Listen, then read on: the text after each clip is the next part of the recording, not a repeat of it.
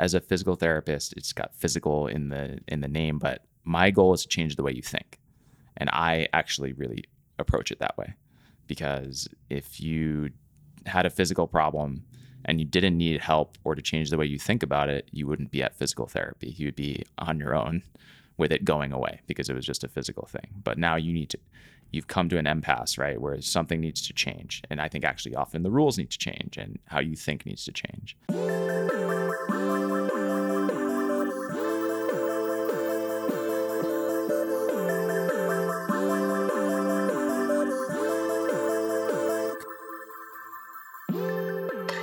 What's going on, everybody? Emily Abadi here. You are listening to another installment of Hurdle Moment from Hurdle, a wellness focused podcast where I connect with everyone from your favorite athletes to top experts and industry CEOs about their highest highs, toughest moments, and everything in between.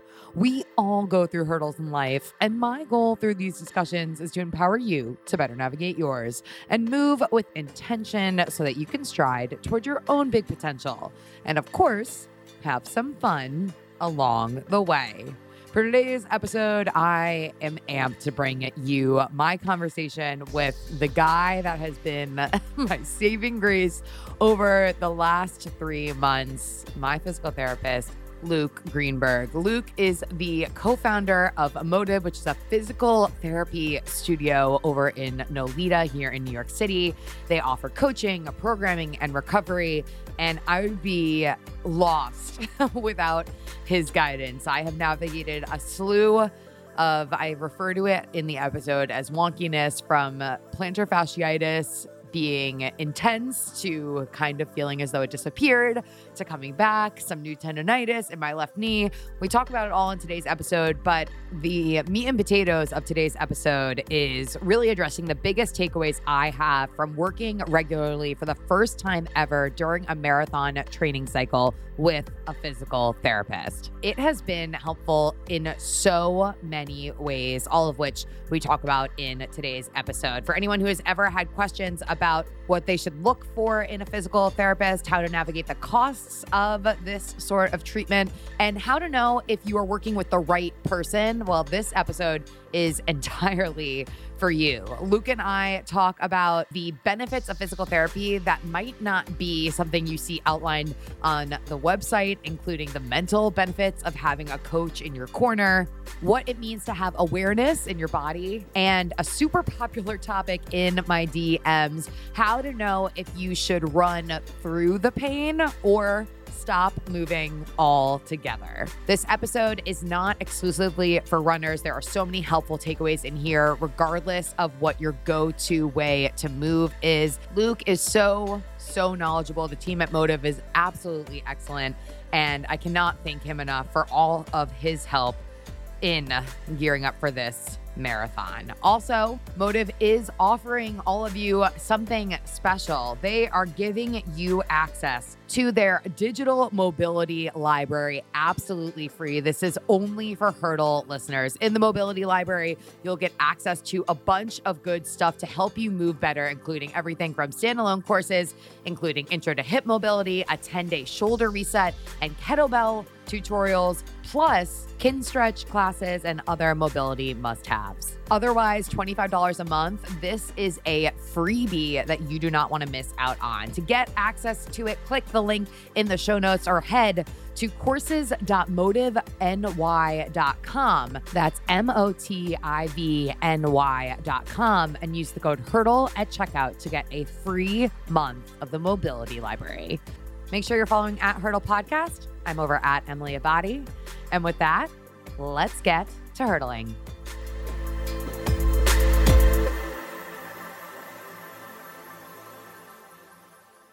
Today, I'm sitting down with Luke Greenberg. He is my physical therapist. How are you doing today? Wonderful day. Beautiful Monday. I think we're hitting 70 today, which feels like it's like still summer ish. So that's good. It's a treat. Yeah. I know, even though I'm already in long pants and long sleeves. Yeah. I'm just prepping for that London weather. Scary. Scary. Yeah. I know. So Luke is Does in, it actually rain a lot in London? I never actually know if that's a rumor. No, it's not a rumor, it's Okay. fact. Okay. It will knocks on desk next to me. It will not be raining this weekend. Luke and I are recording this on Monday. I leave on Thursday and I run a marathon on Sunday. And so it felt only right to finally have Luke in the hurdle studio to talk about the things that I've learned spending an abundant amount of time with you over the last three months. Which are last minute band aids to make sure that you can survive a marathon, right? yeah. Exactly. Yeah. I figure I figure if I asked you to come in here, I would get more bang for my buck. Yeah. Because sure. we could just talk about my body for the next 30 minutes with relevant takeaways for everyone that's listening to this. Mm-hmm. And then I'll also see you on Wednesday and then I'm off. Good plan. Good plan. Cool. So uh, a little background, I would say. I, when would you say was the first time I came to PT? Probably like actually about two years ago. The first, okay. So Luke and I met about two years ago. I started going to him sporadically at best for PT about two years ago. And this marathon training cycle was the first time that I committed to going to PT weekly unless coached otherwise there was a point in there where I had an every other week, your body's doing really well hmm. cadence. If only that moment was right now.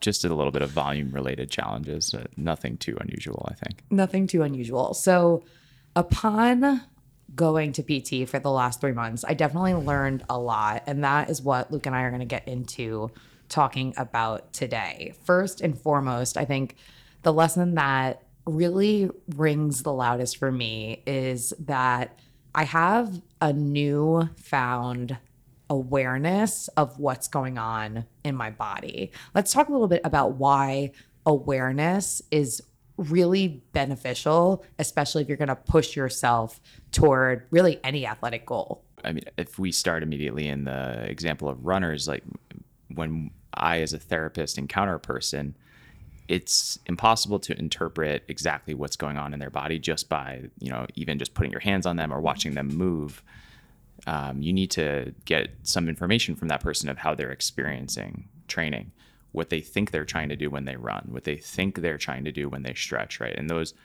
uh, i think a lot of times the art of therapy is putting a match to what you are perceiving or testing of that person with what they are perceiving or testing in themselves and uh, it turns out that a lot of clients are not actually readily perceiving or testing anything. And they're kind of just, you know, rolling down the hill of a training program or maybe even not that. They're maybe just kind of running when they feel like they have the time. So I think that to me is the most interesting thing about working with people uh, and how I really enjoy like kind of thinking that therapists at Motive become a part of that person's life and then like understanding what they're trying to get done. Right, right. So it's bigger than just it's bigger than just like come in, put a band-aid on this thing, not get an understanding about who this person is, what their goals are. To get a holistic idea of how you can help that person is the best way to help that person. Yeah, and I think that um, you need to put your mind inside of multiple facets of their life. And if you just, you know, put your hands on them only, and that's your perception, that's not going to help them necessarily correct or understand what they're doing with themselves. But uh, as a side quick story, I had a client once that I I knew as a friend and was working with them on weightlifting stuff. And then all of a sudden, this person had a running injury pop up. And I hadn't been thinking about running in the context of that athlete, if you will. Uh, never really watched them run. So they went through like a bout of therapy for like six or eight weeks. Things were kind of the same. And then one day for I don't know why, you know, reshifting my attention, decided, hey, we should look at running. I don't know why we didn't do this already. And then in that one session, we identified something that they were doing unintentionally, intentionally, if you will, uh, that was sort of sabotaging. And then problem solved, right? So if you kind of just apply traditional application, uh, you can run into problems, I think, more often or lack of success, if you will. So then let's circle back to that concept of awareness. Mm-hmm. What does it mean to have an awareness over your body? Um, to me, I think it's uh, using your mind consciously in the activities you're doing to try to put attention into multiple places of your body or multiple intentions or activities. I think uh, we tend to get too focused on the result, which is Emily ran the Chicago Marathon in three hours, 28 minutes, and eight seconds. Okay, great. that's true. That happened. We all agree that that happened. But if you could, you should try to have some awareness to how your movements are changing, how your breathing is changing, how those changes in breathing are affecting how tense you are. Um, and all of those things can be factors in injuries. And we found like a high level of success with people starting to put their head in that space. And I think to apply specifically to sport, that's a really good way to think of awareness. Um, and it starts with just mindful trying and then hopefully coached and guided of, you know, again, making that match, right? So um, I think when you and I started working together on this bout of therapy, um, I don't know how much you want to talk about specifically what had been going on. You but can. I think there was a stark difference from the previous time that we had worked together where you were really engaged with making routine changes and behavioral changes and looking at yourself while doing training in a way that you hadn't before, maybe because like plantar fasciitis as a thing was really more uh, running scary. I don't know, maybe that raised the stakes or maybe it was just timing, but I think maybe that was uh, a big change from the previous time that Right. we had had done therapy, where it was a little bit more, okay, I got my drills, kind of doing my drills. Okay, it got better, got better, and then you know if if that makes sort of sense. Yeah, way. yeah. It's it's so interesting for me because like you and I have spoken about I'm grateful for the awareness, but at times it feels like a double-edged sword. Like mm. sometimes I feel that I'm so aware in my body now that the second something starts to feel off, mm-hmm. I turn into Emily the athletic hypochondriac. Instead, I would say at least briefly, I have this moment where I'm like, oh, what is this? What's this a sign of? Am I doing something that was part of the plan in a way that maybe that's a little off? So that's why mm-hmm. this new thing is arising. So, genuinely, it has been really interesting for me to understand more about my body, but then also pull back on that like tendency to go hypochondriac, knowing that every little thing doesn't mean that the world is collapsing around me. Yeah, yeah. I think that if you know that personality type about yourself, that you're a person who uh, would respond really well to being coached more actively than maybe being completely independent.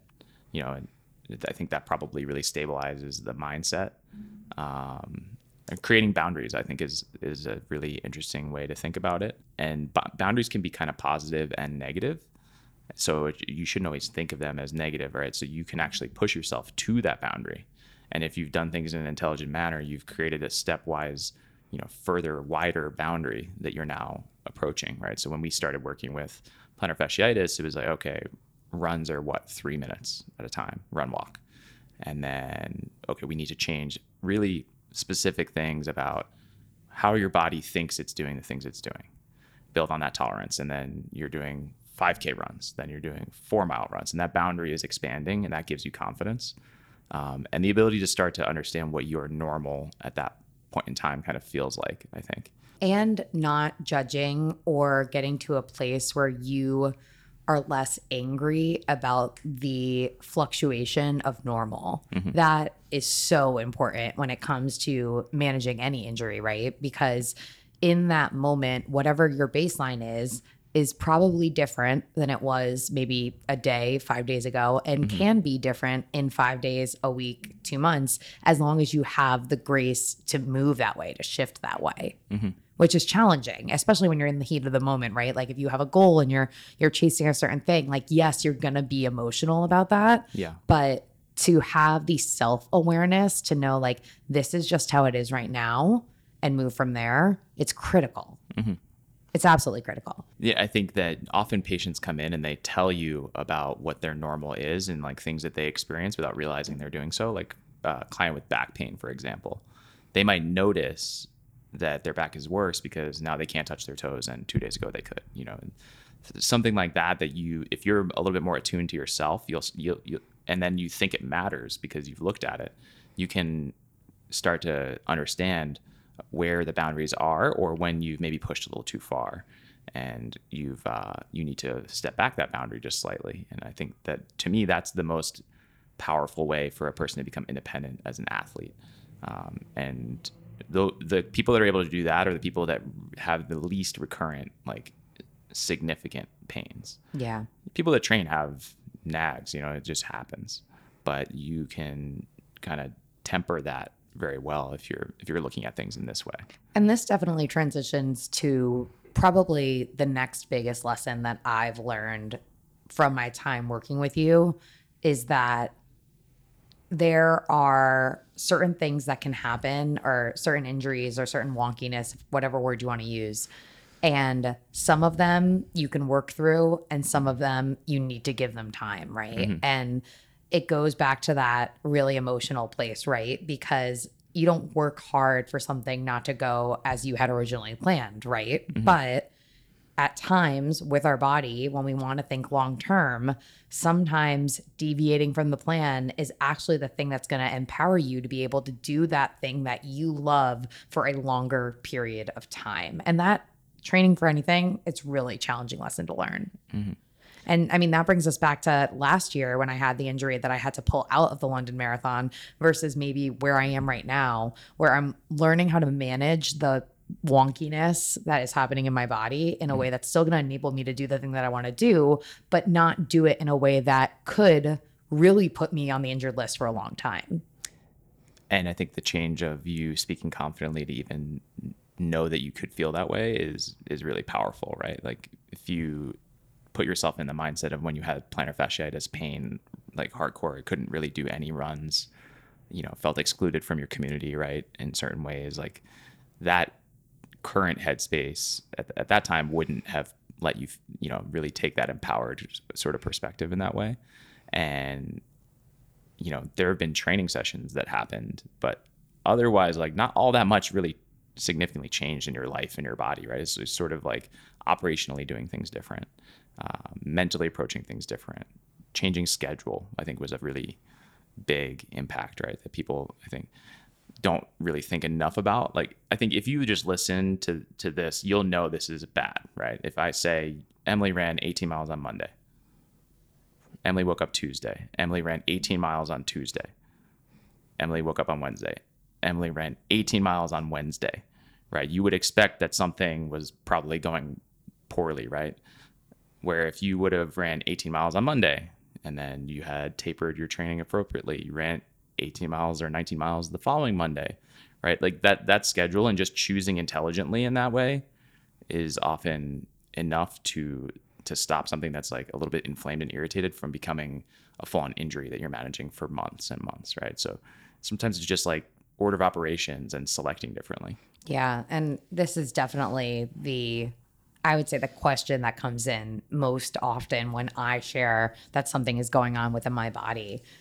Just the how do I know when to train through it and how do I know when to completely pull back? And it's a fine line depending on what you're navigating, right? Mhm. Totally. I mean, talk about to the listeners when how did you know that you shouldn't train through the plantar pain, but then you had some foot pain, like the impinging on the top of your other foot, right? Right. How did you know that that was okay? one didn't feel preventative to what I wanted to do. So the type of pain that I was experiencing, it would when I was experiencing some top of foot pain in the middle of this training cycle, it would dissipate and go away pretty quickly when I was done running. Whereas the plantar fasciitis was something day in and day out. And it got to a point at the very beginning of this training cycle where I really did need to adjust my plan because it mm. didn't feel manageable. It felt debilitating. It it didn't feel good. And I knew that pushing through that was only going to put me at a disadvantage later. I seem to remember you being like, "Oh my god, this is gonna explode, isn't it?" I- you know, I because went- you you've kind of had yourself in the pain headspace. I was in the headspace because it was an unfamiliar place for me to experience pain. Yeah, Again, we're going back to this hyper awareness thing. I was like, could this be a bone thing? Yeah. you looked at me and you were like, no, no, yeah. no. but then we were able to address what's normal movement, address what's normal sensation, address what's normal mobility, and then uh, you know rest just enough to let it calm enough to test it again. And we did that progressive test, and you know that whole time I was confident that you were fine with it, and it, because you were also putting in work Right. to fix the uh, the mechanics that you were working on, and those things will happen. Like you'll change one thing, and now you're changing the utility of something else in your body, and it might speak to you. And I think when you're in a pain headspace, it's really easy to, you know, kind of revert to that as your normal. And I, maybe that's something that's really powerful for people to just consider is that even if you're dealing with a significant injury right now, not every other pain you're going to experience is debilitating and significant. And you should kind of like charge your your ego up a little bit to be prepared to tolerate any other pain. Like you, you know, you should be more durable mentally than like, oh, my big toe feels a little sore. I'm exploding. I'm dying. I'm dying. Right? Because a lot of us have probably been on on that trend, right? Because that's the mentality you've been spending time in, and it's not really that's not the reality. Like the body doesn't know that. It doesn't work that way. So if you know that your body doesn't work that way, you can, you know, assign different rules to different ty- kinds of pain, and you know, address them accordingly. Yeah, yeah. I mean, if something genuinely really hurts you and you choose to run through that, then you have to accept that that could leave you with an undesirable result. That's how I feel. Yeah, and especially early in a training plan or low in volume. So there, there are certain things that everybody should be looking for, right? If there's pain that it pops up like immediately, and then only gets worse, hopefully that should be a pretty obvious sign that this is something that you need to change your program around. And if you're going to approach it from, okay, I want to stay with the program I have, do three stretches and it'll go away, like the chances are not very high that that's happening, right? But if you have something that you increase your volume, it kind of comes up slowly, it never gets too intense, and then it it fades away shortly after a run. Okay, so that there's something clearly more duration, intensity, fatigue oriented there, and if you can be attuned to that, you can know where to draw the line and then that's something you can often train through mm-hmm. as long mm-hmm. as you respect it on the other side where you need to rest and recover i did have a question that came in that i think is really relevant to right here which is someone that says that something new kind of pops up mm-hmm. within a week or two weeks too if they have a big race mm-hmm. how do they know in that instance like is this something that i can run through i feel like it's kind of echoing everything that we're talking about mm-hmm. but um, i guess my, my first piece of advice would probably be go talk to someone right off the bat as soon as you can get in get someone to put their hands on you and talk through exactly what you're experiencing mm-hmm. and kind of suss out your options. Mm-hmm. It's peculiar to me that so many people want to do these like high investment activities, but don't want to invest in coaching at all. You know, like independence is fantastic, but especially if you're not expert or you're not experienced in whatever the activity is doesn't have to be running could be weightlifting could be skateboarding could be whatever. If you expect to just push threshold up threshold up endurance volume frequency intensity and then you expect to have a full-time job you expect to have you know go out dating you know expect to go to happy hours you go to dinners and you're going to balance all that intuitively as an inexperienced person i think it's a little bit naive you know and i think the more that people would at least just touch base you know at the beginning of a training program especially if it's going to be 16 weeks of like marathon training or something like that uh, that way you get a little bit of a rule set hopefully um, there was another question that I can just answer about if your physical therapist isn't helping you. Yeah, yeah, yeah. Right? I think that's an interesting way to get. Sure, some therapists might not be like giving you the advice you need, uh, but partially you need to be going into that encounter with an idea of what you need to get out of it, right? So if you meet with a therapist, they shouldn't just be touching your leg and giving you stretches for your leg and then you leave right? There should be a lot of discussion about how you do things, what you do, why you do it, what you're feeling when you do it, when you don't do it. You know, like understanding again that that mutual uh, perception of what's happening, right? And if you can do that early in a training plan, then you have the power to know what is likely to pop up and what is not likely to pop up.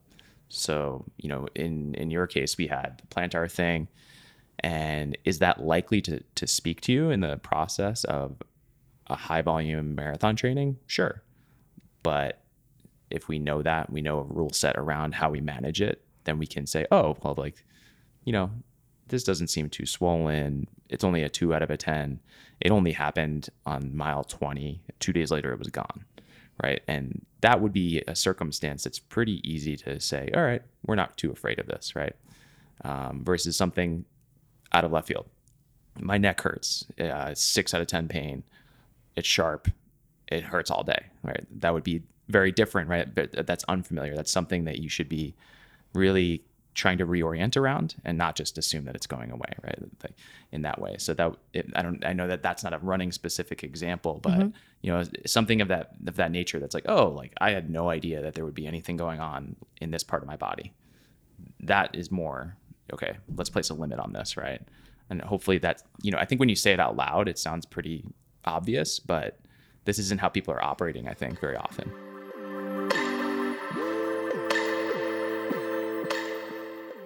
taking a break from today's episode to talk to you about my sponsor at Inside Tracker. Now, when you do what you love, like running, racing, enjoying the great outdoors. you want to do it for life, and Inside Tracker can help. Inside Tracker was founded in 2009 by leading scientists in aging genetics, and biometrics.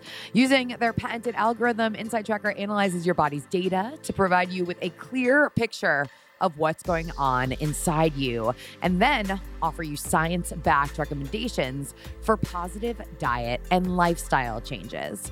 It's been so helpful for me. I just did, I think this was my third ultimate panel, and especially at the beginning of a marathon training cycle, it is so helpful for me to really home in on the areas where I may be a little bit deficient.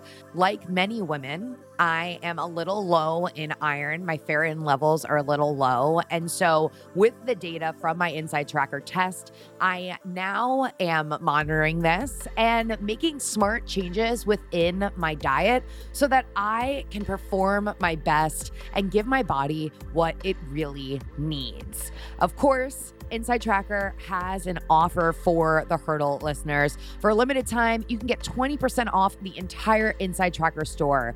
Just go over to insidetracker.com, I N S I D E T R A C K E R.com slash hurdle to get this offer today. Again, 20% off the entire Inside Tracker store at insidetracker.com slash hurdle.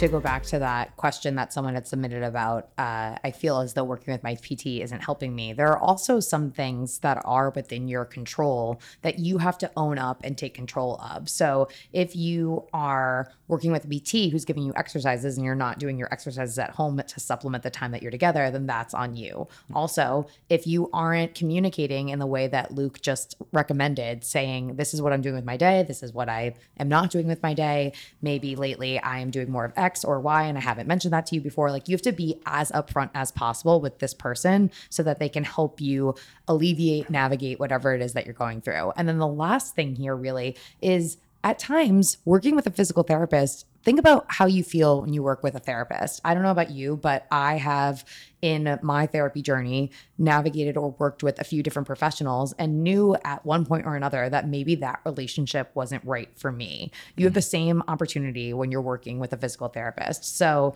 just because someone is qualified doesn't necessarily mean that they're going to be the right professional for you. So be mm-hmm. honest and upfront with what it is that you need. If you feel like you guys click, if you feel like you have a good working relationship, because at the end of the day, not only is this your body, but this is also your money, which is mm-hmm. something that will lead this conversation into as well because it is a big investment. Mm-hmm. Yeah.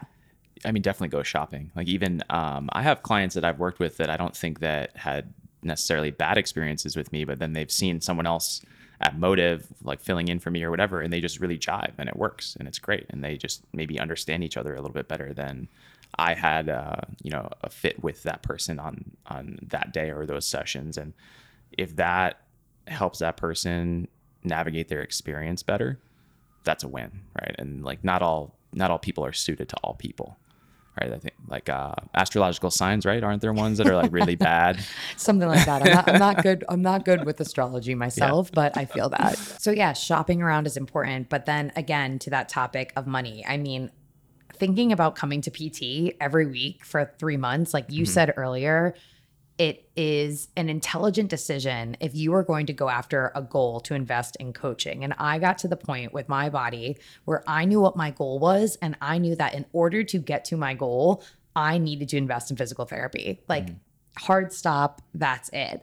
If you're a person that maybe doesn't have like the issues that I had or hasn't been navigating, I would say, persistent injury, then I don't think anyone's going to tell you that you need to pay to go to physical therapy every week. But for me, in pursuit of my goals, I had to make that commitment. So it stopped becoming about, I don't know if I really want to do this. I don't know if it's worth it to me, to this is worth it to me. I'm going to allocate my budget to mm-hmm. make this work for me. And then in that allocation of my budget, I didn't have like kind of like the negative feelings or like the buyer's remorse that you could get when you like spending a lot of money dedicated towards something. It was like, no, this is a decision I already made and I'm going to go with it. Mm-hmm. And also on that note, I mean, a lot of people listening to this probably have like certain health insurance plans that would cover physical therapy. So depending on what your insurance plan is, you can find a therapist that takes your insurance hopefully so that when you show up it's only some sort of a copay. Yeah, at Motiv, we let people send their insur- insurance ahead of time and we would tell them up front like exactly what it'll cost if they worked with somebody at our practice Yeah. um, pretend i wasn't here and talk about why you decided it was worth it to do physical therapy If you weren't here, and I would tell you this even if you were here, I'm very lucky that you and I have this great relationship.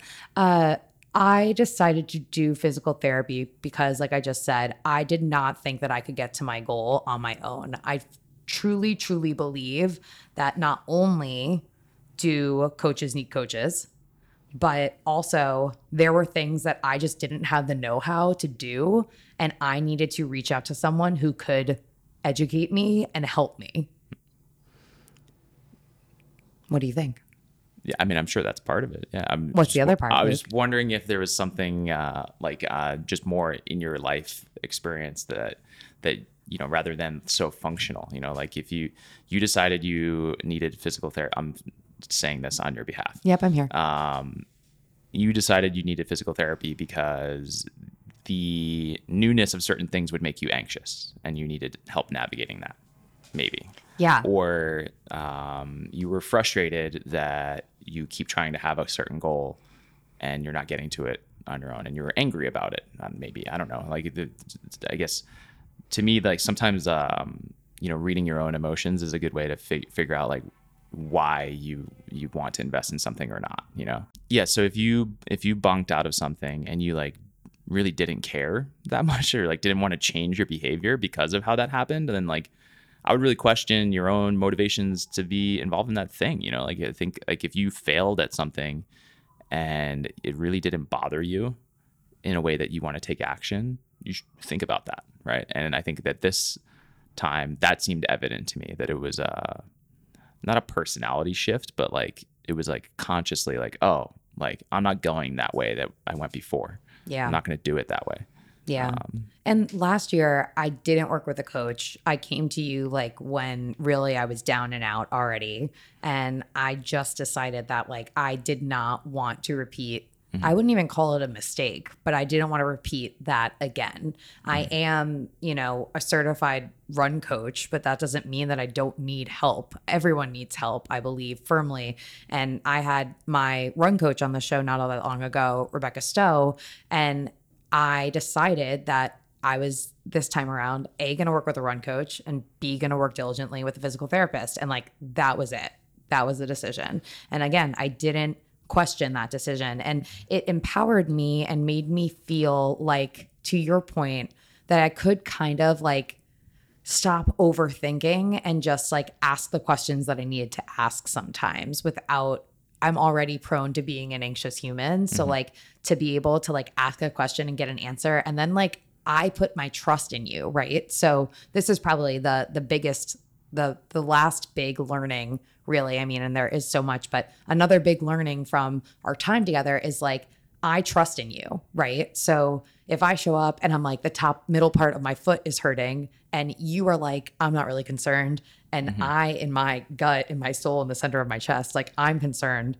Well, if you're not really concerned mm-hmm. and you're the one that's like touching the foot and feeling the foot and asking me all the questions that you need to ask and you have all this education, then like yes i can trust my gut but really like i trust in you because mm. you're the one who probably knows i can articulate like what's going on but you're the one who has seen this before you've worked with people before and like that is your role for me someone who has been traveling a lot doing the best you can with all of this training like I needed people to like be in my corner so that I could navigate the right way to move forward when I knew that I wouldn't have all the answers. Yeah, and I think I try to in those situations not just be the guy that knows the stuff because I think that that um, a can be very annoying, but b doesn't help the person um, sort of be like comforted or self self soothe, if you will. Yeah, wrapping their head around what's going on because if you talk to them instead about you know what you are not seeing that would be concerning okay here are the reasons right? Here if this was really a problem i would be expecting more of these type of things and talk to me about how you feel about that. Are you noticing any of those things? And really again like conversational about it rather than just oh this bone seems fine. This muscle is tight. Stretch it.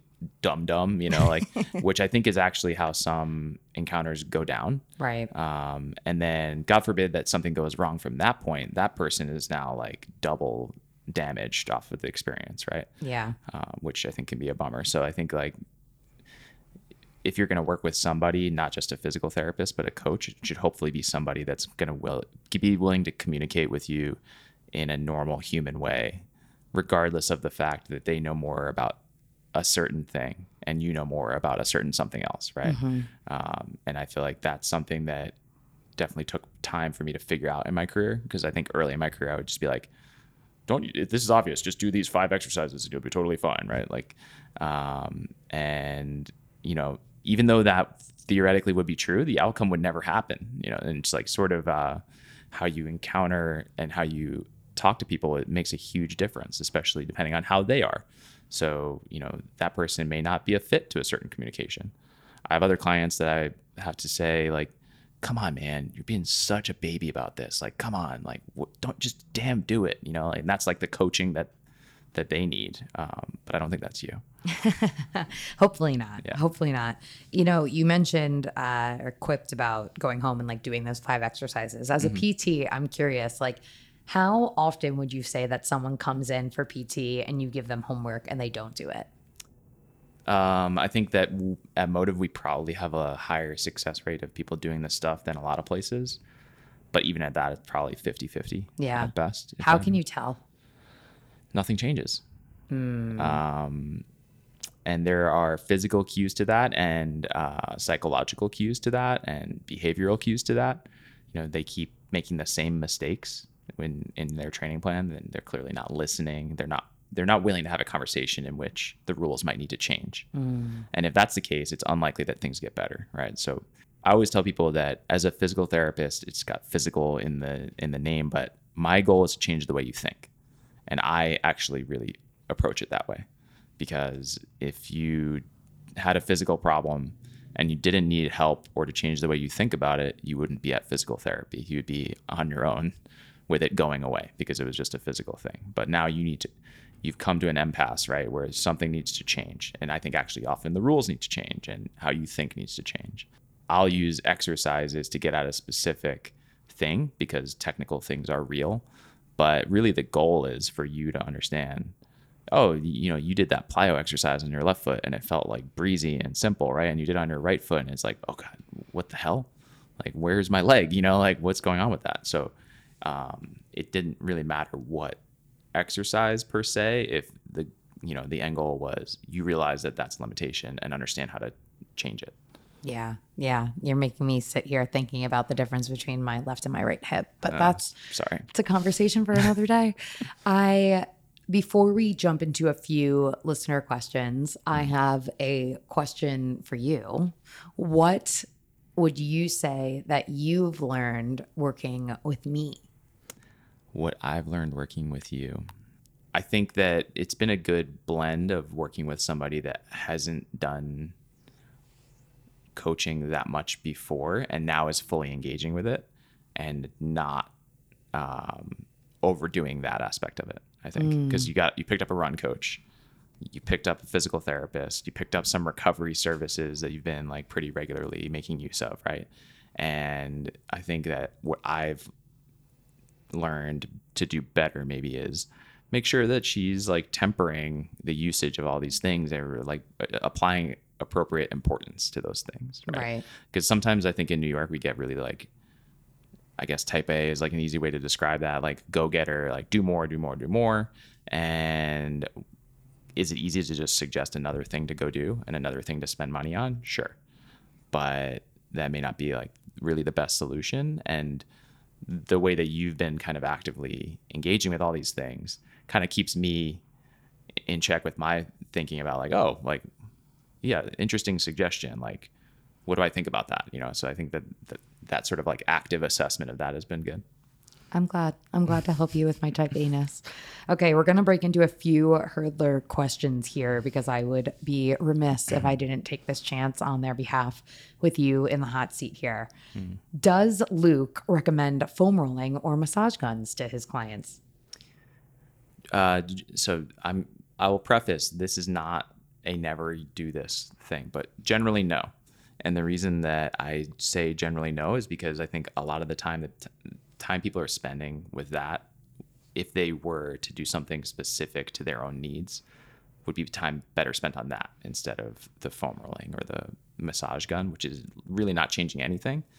Um, it's kind of like a passive engagement, right? And I like, I just gravitate towards things that are more mentally engaging while physically engaging. What I've learned from working with Luke is really like everything comes back to foundational movement, right? So mm-hmm. if you can determine and examine perhaps the discrepancies between your sides if you're having a certain issue mm-hmm. or uh, really home in on a specific area that needs a little extra love then spending the time doing exercises to uh, fix an issue rather than mm-hmm. band-aid it via the use of whether it be certain tools or creams or sprays, whatever yeah. it might be. Like that will always be the goal from most PTs POV.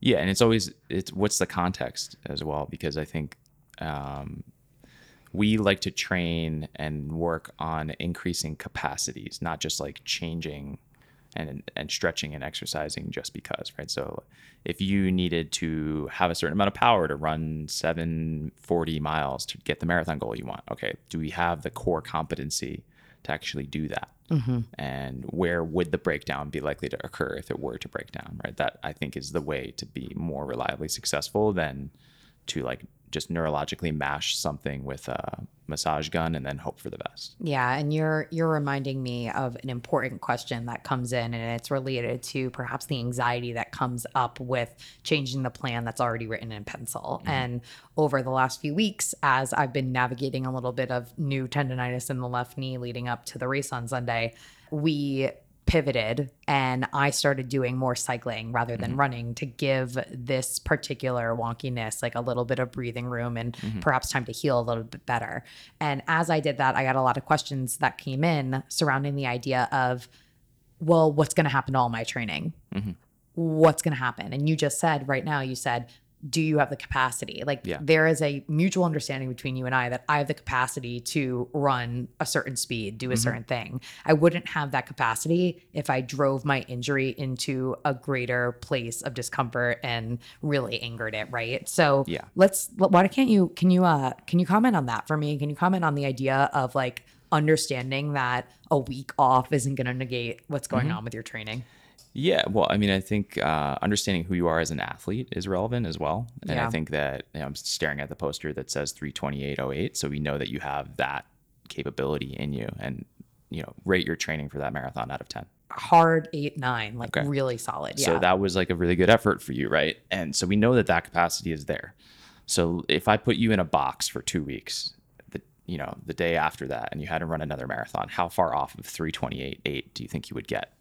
If we had to pretend that I hadn't run the first one and taxed yeah. my legs, then I think I'd still probably be pretty close to pretty that. close, yeah. right? So it's like if you have a certain capacity and you know understand yourself as an athlete, which is easier when you're experienced, it's harder when you're inexperienced, then you kind of know, you know, if you're a pitcher, you know you throw 97 miles an hour. You yeah. know, on a bad day, you throw 95 miles an hour, and like you kind of calibrate yourself to to expectations that way. And I think that in your case, as long as we maintain some physical capacity and cardiovascular engagement, we can be pretty confident that you're getting a good result if you don't injure yourself before you get to the race, right? Yeah, yeah. Um, and that's like I said, harder for a new person. Mm-hmm. So that's where I think coaching again, even more of a an asset.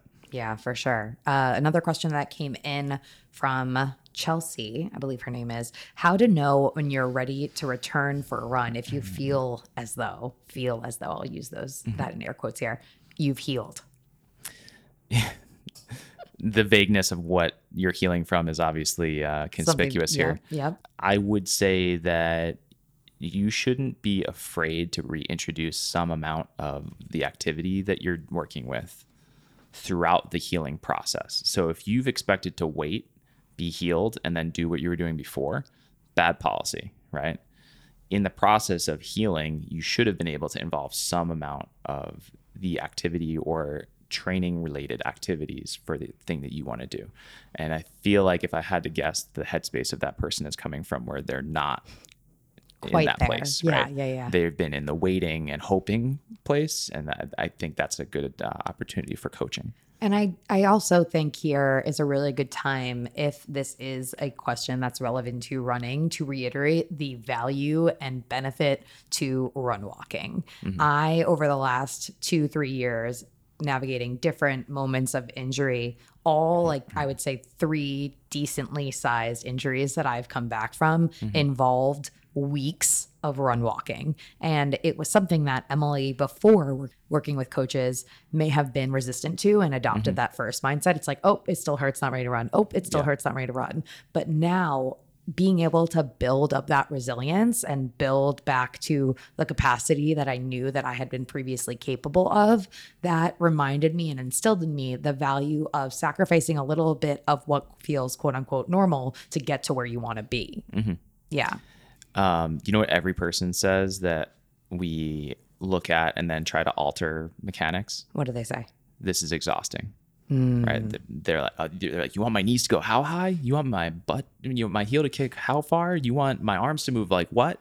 You want me to do this cadence? You want me to do this? You want my foot underneath me? You want this? You want that? And they're like, it's it's exhausting, right? So Yeah. why wouldn't you give yourself the opportunity to be successful in a run walk where you you know say you start by running for two minutes walking for two minutes mm-hmm. because you were already exhausted doing it for 40 seconds on the treadmill like what, you you think you're going to go out for 10 miles and sustain that you know like it's actually just it's just good training you know give yourself the opportunity to actually do the thing that that you're trying to do do the thing that you're trying to do. I feel like a lot of the other questions that came through are like specific. It would be like how to deal with posterior typical tibial foot pain or how to mm-hmm. navigate tight quads. I will give in one area specific question to you because I know that this is this is a, a commonality between amongst runners is navigating tight hips. Is there mm-hmm. anything you would say to the general running population about navigating tight hips?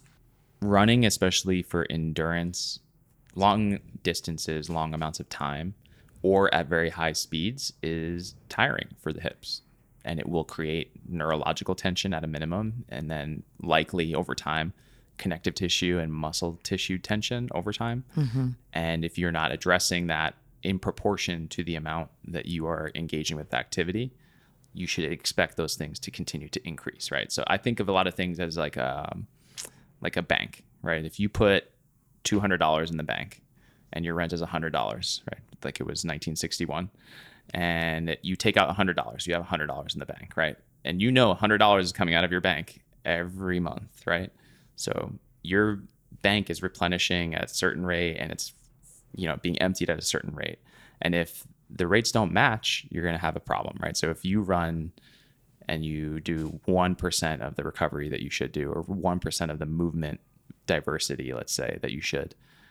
So 99% of the stress, 1% of the recovery. How do we expect that to accumulate over time? I hmm. think that's probably the biggest thing. Is like runners like to run. They don't like to mm-hmm. do the other stuff. Mm-hmm. And if you think about the future and how much you might want to run when you're 50, when you're 60, if you still want to run, I think you should probably put a lot more proportion into thinking about maintaining your capacities and maintaining your normal, which is like how you can move, what range of motion you have, things like that. Things like that.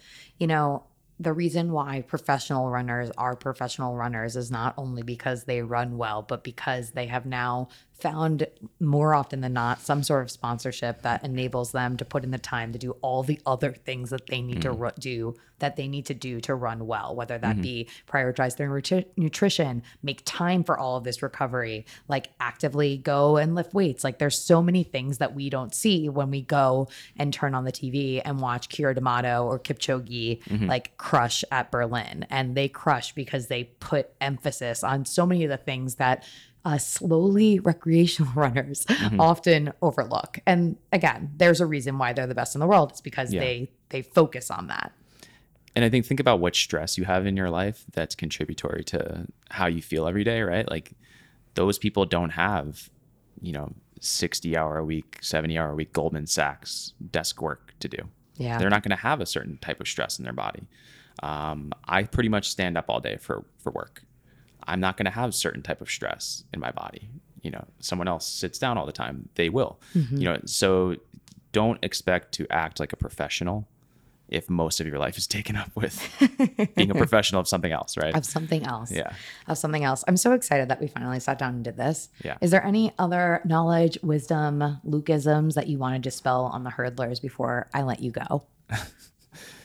um, knowledge and wisdom. I don't know, but I think move more of your body more of the time. You know, if you're if you're interested in an activity, regardless of what it is, chances are that it doesn't use a lot of your body to do that. So if you think about running, since we've been talking a lot about that today, this very like forward motion, sagittal plane, knees and arms forward kind of motion, right? A lot of us end up lacking rotation. We lack movement side to side. We lack core activity. We lack, you know, diverse breathing. You know, we, we only get engaged with moving that way. And that over time is not what the human body really likes. So, you know, whatever the activity is, do more with more of your body more of the time. And that doesn't mean like bash your head into the wall weightlifting. It doesn't mean go to yoga 19 times a week. It means diversity, right? And I think that that would help probably everybody. Movement diversity for the win. Luke, so happy you came in. How did the hurdlers follow along with you? What do they need to know about Motiv? Give me the details. Um, so Motiv Motiv NY is a physical therapy and wellness studio in Soho, New York. You can find us at motivny.com, M O T I V N Y.com. Follow us on Instagram at M O T I V N Y. You can follow me personally at Luke Motiv, L U K E M O T I V. Um, I'll say though, be prepared for predominantly photos of my son, Who and is then quite a cute. side of like exercise and physical therapy stuff. 10 out of 10 would recommend. Yeah. I'm over at Hurdle Podcast and at Emily Abbate. Another hurdle conquered. Catch you guys next time.